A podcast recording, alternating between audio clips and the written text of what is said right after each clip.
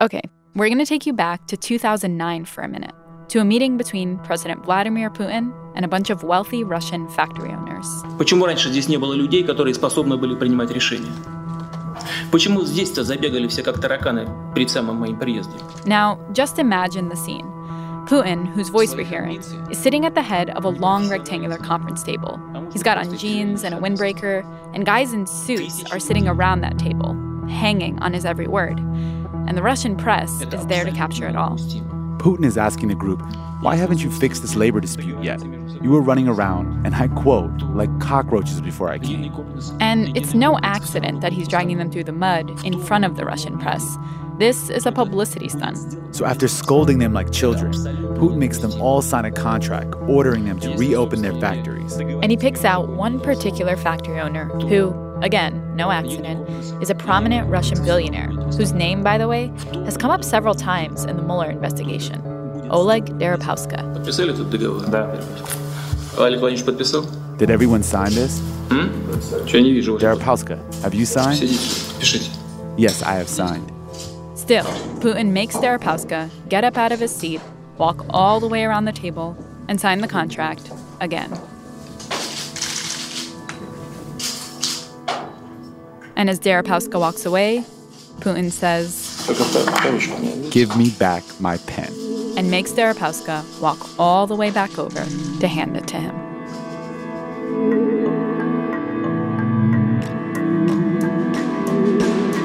Russia has taken on a larger role on the world What stage. America is officially calling a Russian invasion of Ukraine. Vladimir Russia- Putin is preparing to extend his powerful grip into a third decade. He is already Russia's longest serving leader since Soviet dictator Joseph Stalin. You're listening to Throughline from NPR Where we go back in time to understand the present. Hey, I'm Rund Abdelfatah, I'm Ramtin Arablouei, and on this episode, decoding the power of Vladimir Putin. so that video we opened with, it honestly felt like I was watching a scene from a mobster movie. Yeah, I mean Putin pretty much casts himself as a mob boss in that meeting. Like Mhm. he's he's really trying hard to portray himself as a tough guy. So that got us thinking how did Russia come to be run by this guy, Vladimir Putin? Today, when you say Russia, you might as well be saying Putin because he's been running the country for nearly 20 years. And on the one hand, you have this over the top image of Putin the mob boss, the guy who rides shirtless on horseback or scuba dives for ancient treasures. That, of course, he always finds. And all of this is designed to make him seem unstoppable. Like some kind of James Bond, you know? Strong and suave and, dare I say it, even sexy. Okay. Uh, but this is Putin on display, right? It's him posing. But then there's this other side of Putin. As the protector of Russia, the person who's restored Russia's standing in the world, the puppet master who invades countries and kills dissidents. So these images of Putin that we see, how do they come to be? And how do they help him maintain power? To answer those questions, we have to understand how he became the person we see today. Kind of like a ghost of Christmas past for Vladimir Putin. exactly. There's an international escape in St. Petersburg A bombing conspiracy. and a reality TV makeover.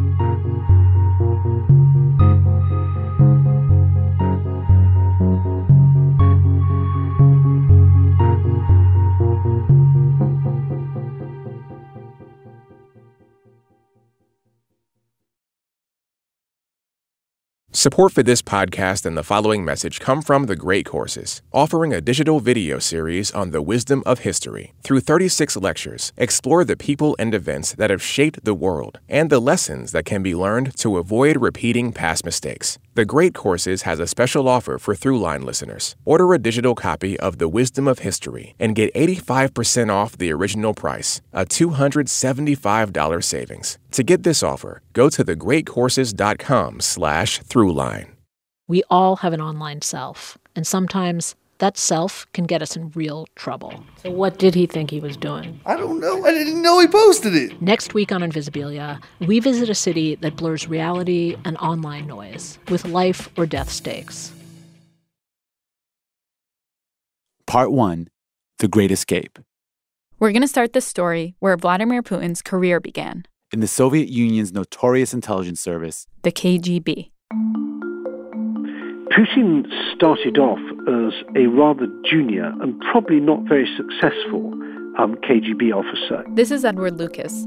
He worked for The Economist and was their Moscow bureau chief from 1998 to 2002. So Putin, fresh out of law school, was recruited to join the KGB way back in 1975. Not a lot is known about that time in his life, but what we do know is that in 1985, he was assigned to a post in a city in East Germany called Dresden, which was a, a bit of a backwater. And that meant he was too far from the capital, Berlin, to experience all the exciting spy games that were playing out there during the height of the Cold War. And it's not clear that he ever ran any agents or conducted any real espionage operations.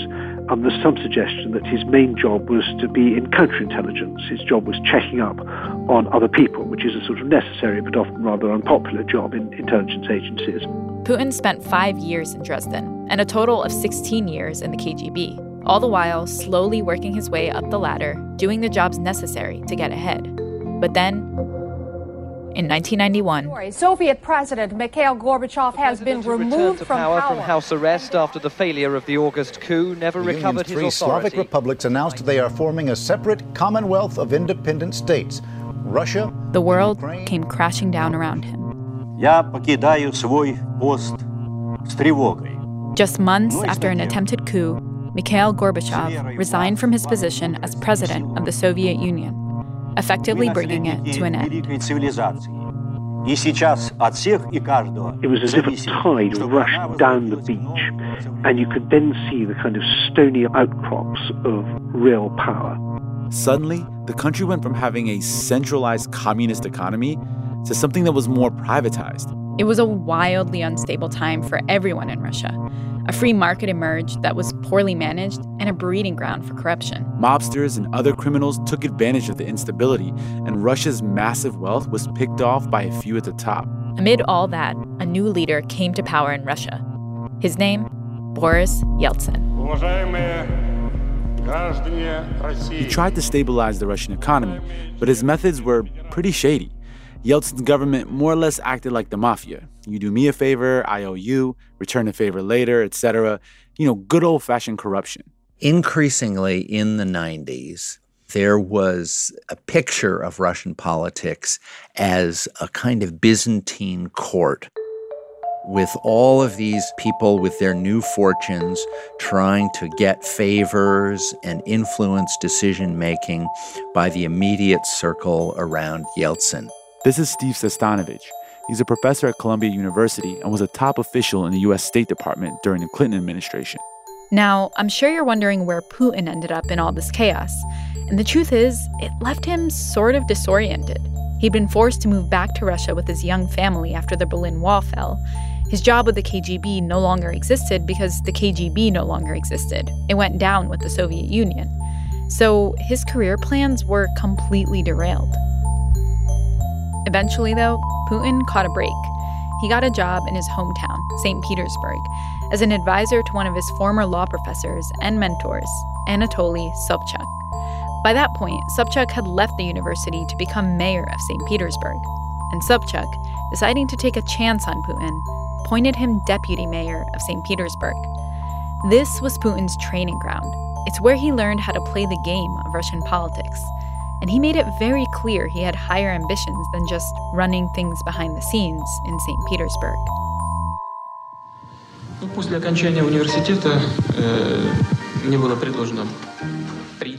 This is a clip from the 1992 documentary that Putin commissioned about himself. It's called Power. And in this scene, Putin is driving, his eyes visible in the rearview mirror, snow covered trees pass by outside of his window, and then he makes a bold admission that he was formerly a member of the KGB, which wasn't very popular for a lot of people at the time. It was kind of a symbol of Russia's dark past. But for Sobchak, that was exactly why he wanted Putin on his team. Uh, there are photographs, there are reminiscences, recollections of people who say that Putin had the desk right in front of Sobchak. And so Sobchak, I think it's pretty clear, wanted him there in a position of kind of a minder, gatekeeper, monitoring, keeping an eye on who was coming in, who was going out. There were a lot of skills that Putin's particular resume offered to Sobchak at the time. Skills like being a stealthy observer, operating in the shadows, Andrew Meier told us a story about Putin that he heard from an American diplomat back when Meier was Moscow correspondent for Time magazine in the 1990s. He was always the guy at the reception, in the corner, often silent, not drinking. He's famous for not drinking, and taking note, observing. And he said we called him the ghost because he was always present but never really visible.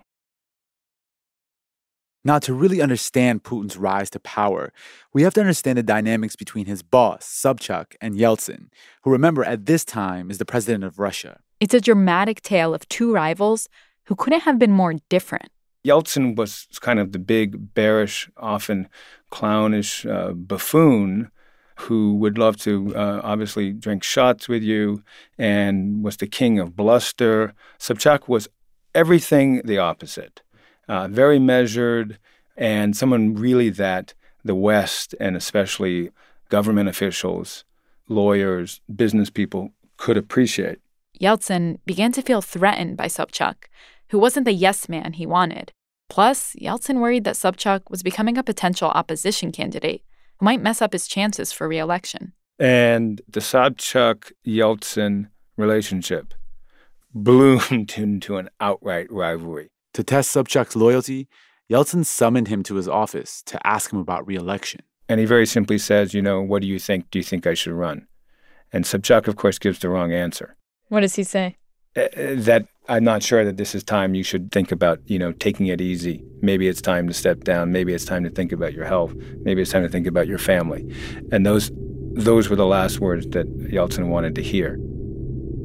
Sobchak had failed the test. And at that point, Yeltsin basically declared war on him. It began with legal cases. It began with a lot of yellow journalism. Uh, he became a victim of tabloid, highly sensationalist. Charges flew uh, almost daily. It was a drip, drip, drip torture on Sobchak.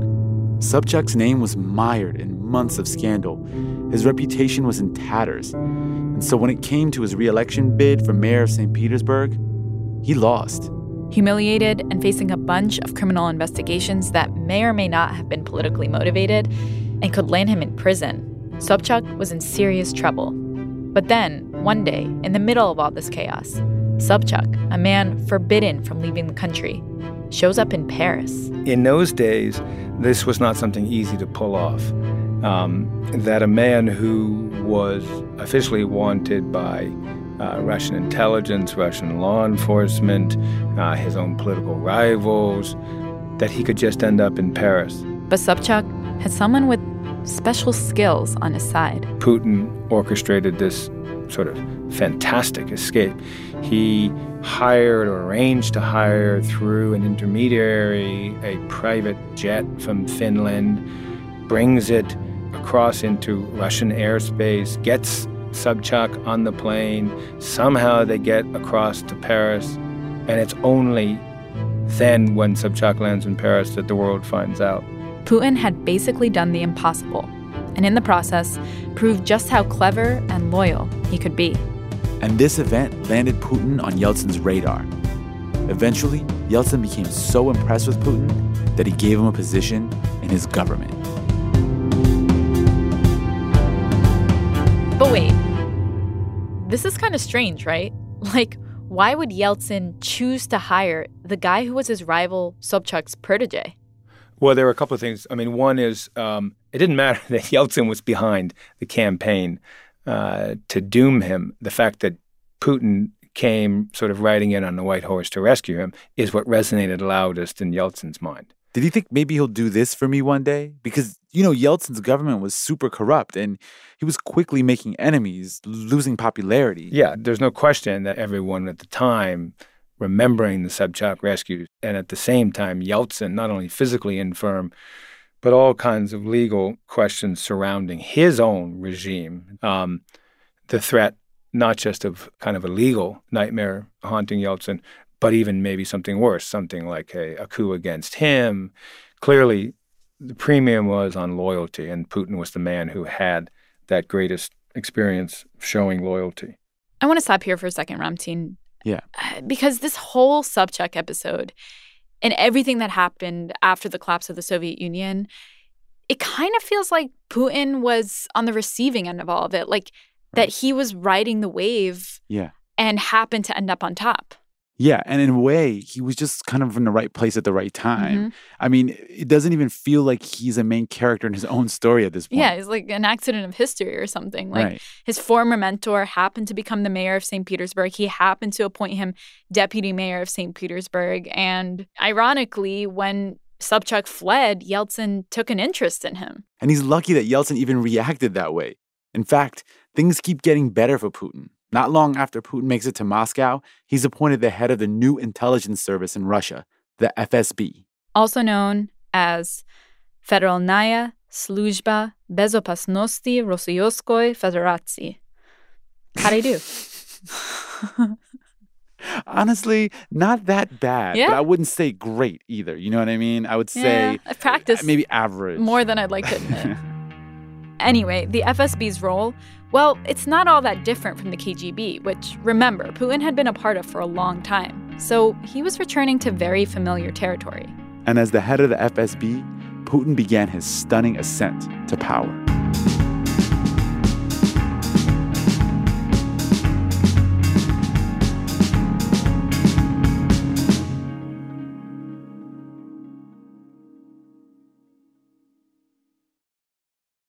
This message comes from NPR sponsor Cleveland Clinic. It's been 2 billion 100 million heartbeats since Cleveland Clinic performed the world's first modern coronary bypass surgery, which is just one of the reasons Cleveland Clinic has been ranked number 1 in heart care in the nation for 24 years, according to US News and World Report. But it doesn't stop there. New cardiovascular innovations are always being developed and tested at Cleveland Clinic. For more information or to get a second opinion, visit clevelandclinic.org/heartcare. We may be on the verge of another sexual revolution. In this one, we turn to machines for companionship and sex. My main objective is to be a perfect companion. How artificial intelligence and robots are changing the landscape of love this week on Hidden Brain. Part 2 Putin Wags the Dog. The year is 1999. Boris Yeltsin has been ruling over Russia for the last seven years or so, but his health is failing. He's just barely won re election, recently faced impeachment, and he's alienated his parliament and government. He realizes he can't hold on to power for long, but he also knows just how much his government has stolen from the Russian people. Russia's President Yeltsin has done it again, sacking his entire government and plunging his country into crisis. And he's worried that the next president will try to hold him and his quote unquote family accountable. So he needs to find a successor who he can trust. And who better than a guy who just a few years earlier took extreme measures to cover up for his boss?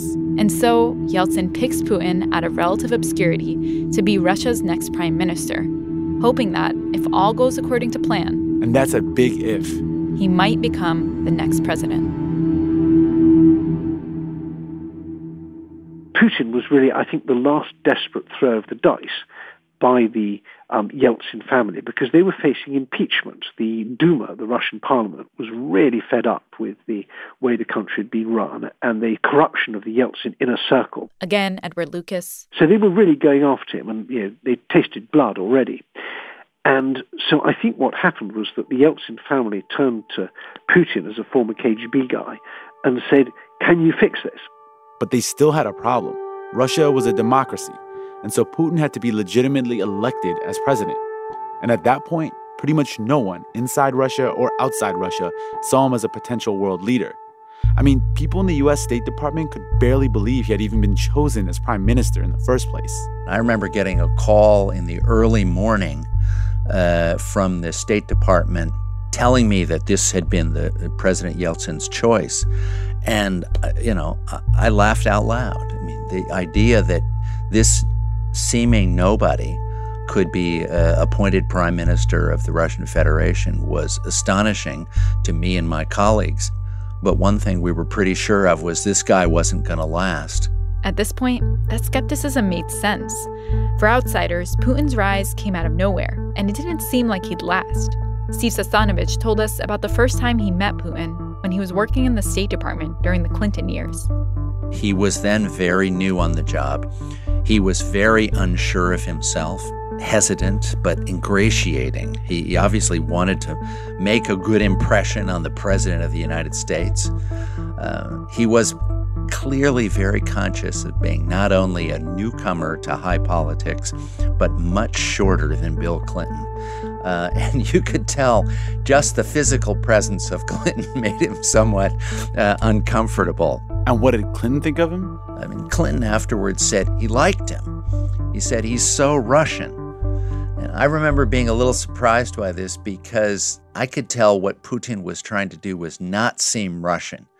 Uh, he was trying to seem German, competent, impressive professional, in contrast to uh, Yeltsin, whom Clinton was used to dealing with. I also told Madeleine Albright after the meeting that he seemed to me a little uh, rodent like, uh, you know, a small animal with a big, nervous beating heart. but, uh, you know, the next time we saw him. The next time they saw him? Well, we'll get to that. Let's just say he doesn't seem rodent like for long. See, the thing that most people didn't realize at the time was that Yeltsin and Putin were willing to do anything to get him elected. It's a devastating scene. The whole midsection of the building is gone. All that's left of some apartments are decorative rugs on there the wall. There has been much of the living speculation room. that the explosion was not an accident, but was a deliberate this week's blast in a Moscow terrorist attack in Russia. Security forces are searching for all the suspects who may have planned and carried out the bombs. A series of bombs go off in apartment buildings across Moscow.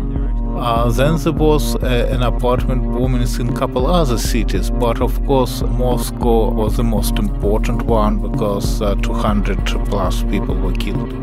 And more than a thousand were injured.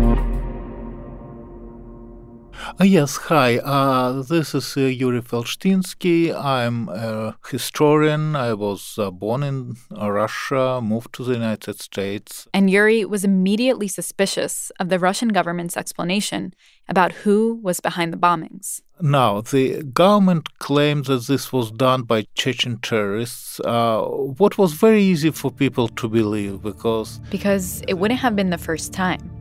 Just a few years earlier, Chechens declared independence, and Russia invaded Chechnya in response in what became the First Chechen War. The result? Hundreds of thousands of Chechens were either killed or left displaced.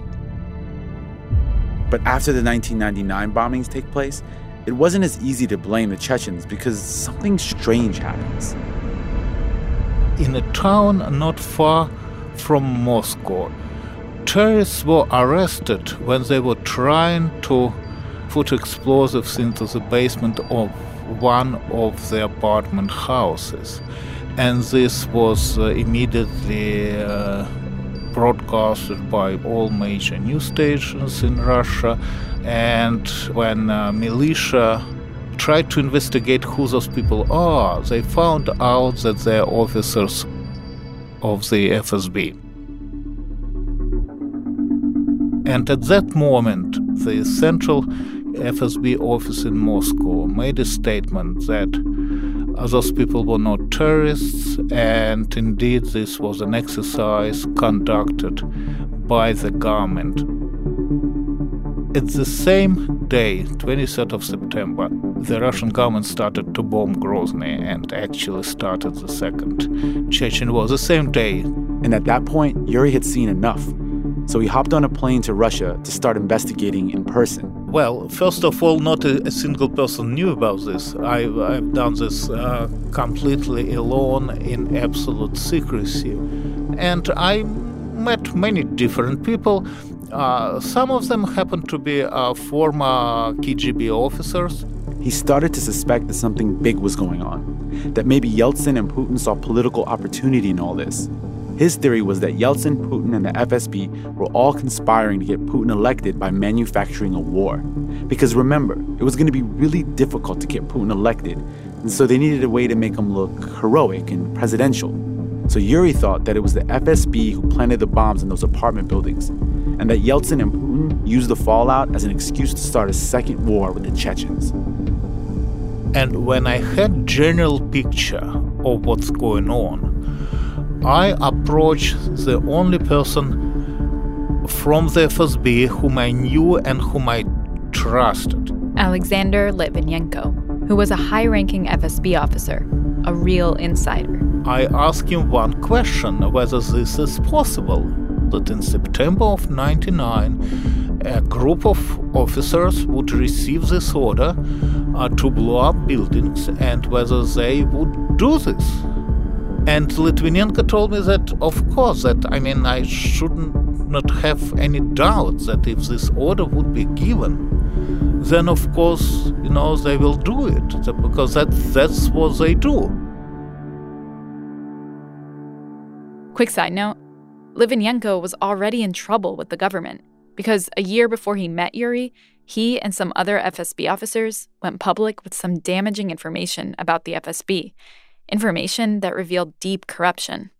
As a result, he was arrested and later released. And this was all when Putin was still the head of the FSB.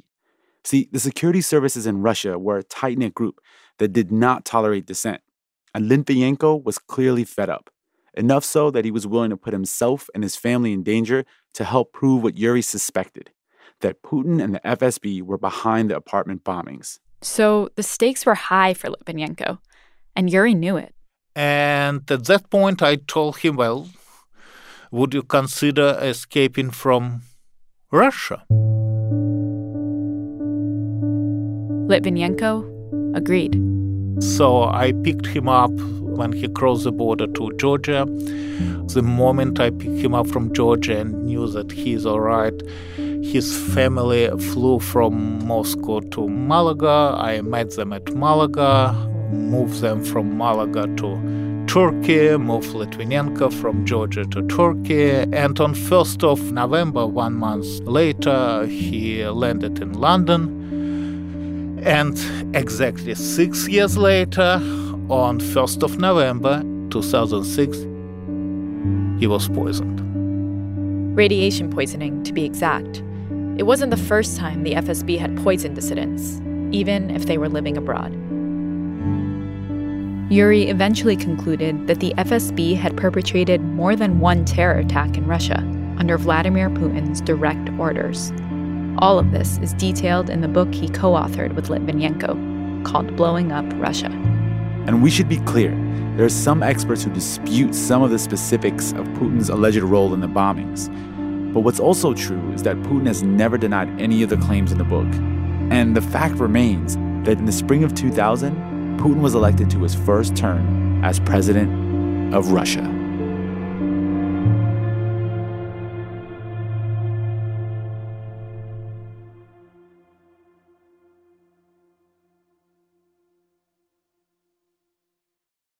Support for this podcast comes from the John S. and James L. Knight Foundation, helping NPR advance journalistic excellence in the digital age. Part 3 Go hard like Vladimir Putin. I go hard like Vladimir Putin. Go hard like Vladimir Putin. So, this is a real song by a rap duo called AMG. And they're not who you might think of when you hear the words Russian nationalist. Two expats from Zimbabwe and Kenya who moved to Moscow to study medicine in the early 2000s. Vladimir Putin. Vladimir, Vladimir and the music video is the best part. It features a bunch of slow mo videos with Putin coming out of SUVs, walking down a hallway full of armed guards, shaking hands with people. There are tanks rolling down the street, things on fire, soldiers in combat. It makes Putin look like a real tough guy. And that perception is everything to Putin. So it's no surprise that when he got real power, he set out to get rid of any doubts he was fit to rule. No one would think of him as rodent like anymore um, the first thing that Vladimir Putin does when he sort of takes power in 1999 2000 is, is take control of TV. This is Peter Pomerantsev. He's a Russian born British journalist who actually has a pretty unique perspective. He worked as a TV producer in Russia in the 2000s. And it was really by creating him into this sort of macho superhero on television and launching a, a small, very, very deadly war in Chechnya he went from being uh, the Moth, which apparently was his nickname in the security services, to being kind of, you know, a, a mixture of Donald Trump and Sly Stallone and all of them rolled into one. And his assertions of power through stage TV scenes and those over the top pictures we mentioned earlier, well, they began at home. So there would be bizarre scenes once a week where he would sort of confront the, his own government saying, You're doing a really bad job, you know. He would kind of act the gangster boss in these scenes, you know. He, would sit at the end of a long table, like uh, like Lucy Liu in in in uh, what's it called again? Kill Bill uh, Don Corleone in, in, in, Godfather, and he sits at the end. Putin sits at the end of a long table, saying, "Hey, you know, I see you've got a problem with, uh, you know, with your with your ambulances. You know, we can find another governor." Or I see you've got an unresolved labor dispute. Remember that story about the pen we opened with? That's basically what Putin was doing there flexing his muscles. And a lot of people say Putin is a mafia don. I mean, sort of. He knows how to work with the mafia, but it's much more a case of him imitating that behavior because Russians respect gangsters because gangsters had been, you know, the heroes of the 1990s. They're the ones with the money and the women. It's pretty extraordinary. I mean, to me, just as with my reporter's eye and ear, how he's grown over these years. Again, Andrew Meier. From, you know, a middling former lieutenant uh, colonel in the KGB to the man and, you know, atop the Kremlin for all these years. It's an extraordinary evolution. And that's exactly the point. Putin's rise was epic. He went from a nobody in the early 1990s to the country's president by the end of the decade. And he has a story that may be embellished in the media. I mean, he controls it. But still, it's astonishing. And it's a story that resonates with a lot of Russians.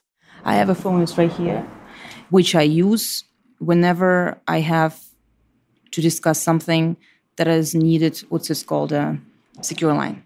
This is Margarita Simonyan. She's the editor in chief at RT, which is an English language news channel that's funded by the Russian government. And it's seen by many as just a propaganda machine for the Kremlin. She was interviewed on NPR's Morning Edition a couple years ago. In that clip you just heard, she was talking about a special phone line in her office that connects her directly to the Kremlin. And then she went on to describe why so many Russians revere Putin. To understand Russia's fascination about Putin, and I think this is something that is completely not being understood in the West and in the mainstream media. And the reason why it's not being understood is because people didn't live here through the 90s. All of the people I knew wanted to leave because we saw our country as something horrible falling apart that will only continue to fall apart. And then came Putin. And he stopped all that. And we saw it in our lives. People around started, first of all, they stopped being hungry. Then they stopped having one pair of shoes for both my sister and me, you know, and uh, and my mom. So for three of us, one pair of normal shoes. It all seemed magic. And when I'm saying I want to underline this, it would be an extremely difficult task to find a single person who lived worse before Putin than now. Very difficult. Российской Федерации Владимир Владимирович Путин Приветствую всех граждан нашей великой Родины и соотечественников за рубежом. Всех, кто смотрит или слушает трансляцию этой торжественной церемонии. Всех, кто присутствует здесь, в исторических залах Кремля и на древней соборной площади. В эти минуты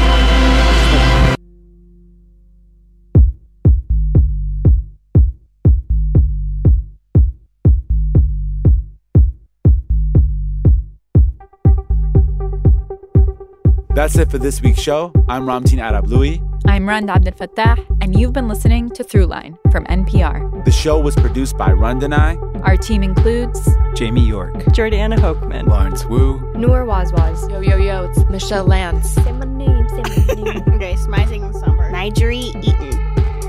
And a special thanks to Allison McAdam, Jeff Rogers, and Jane Gilvin. Original music was produced by the fine folks at Drop Electric. If you like something you heard or you have an idea, please write us at throughline at npr.org or hit us up on Twitter at npr throughline. Hope you enjoyed the show. Goodbye. Goodbye. Goodbye. What's the coda again?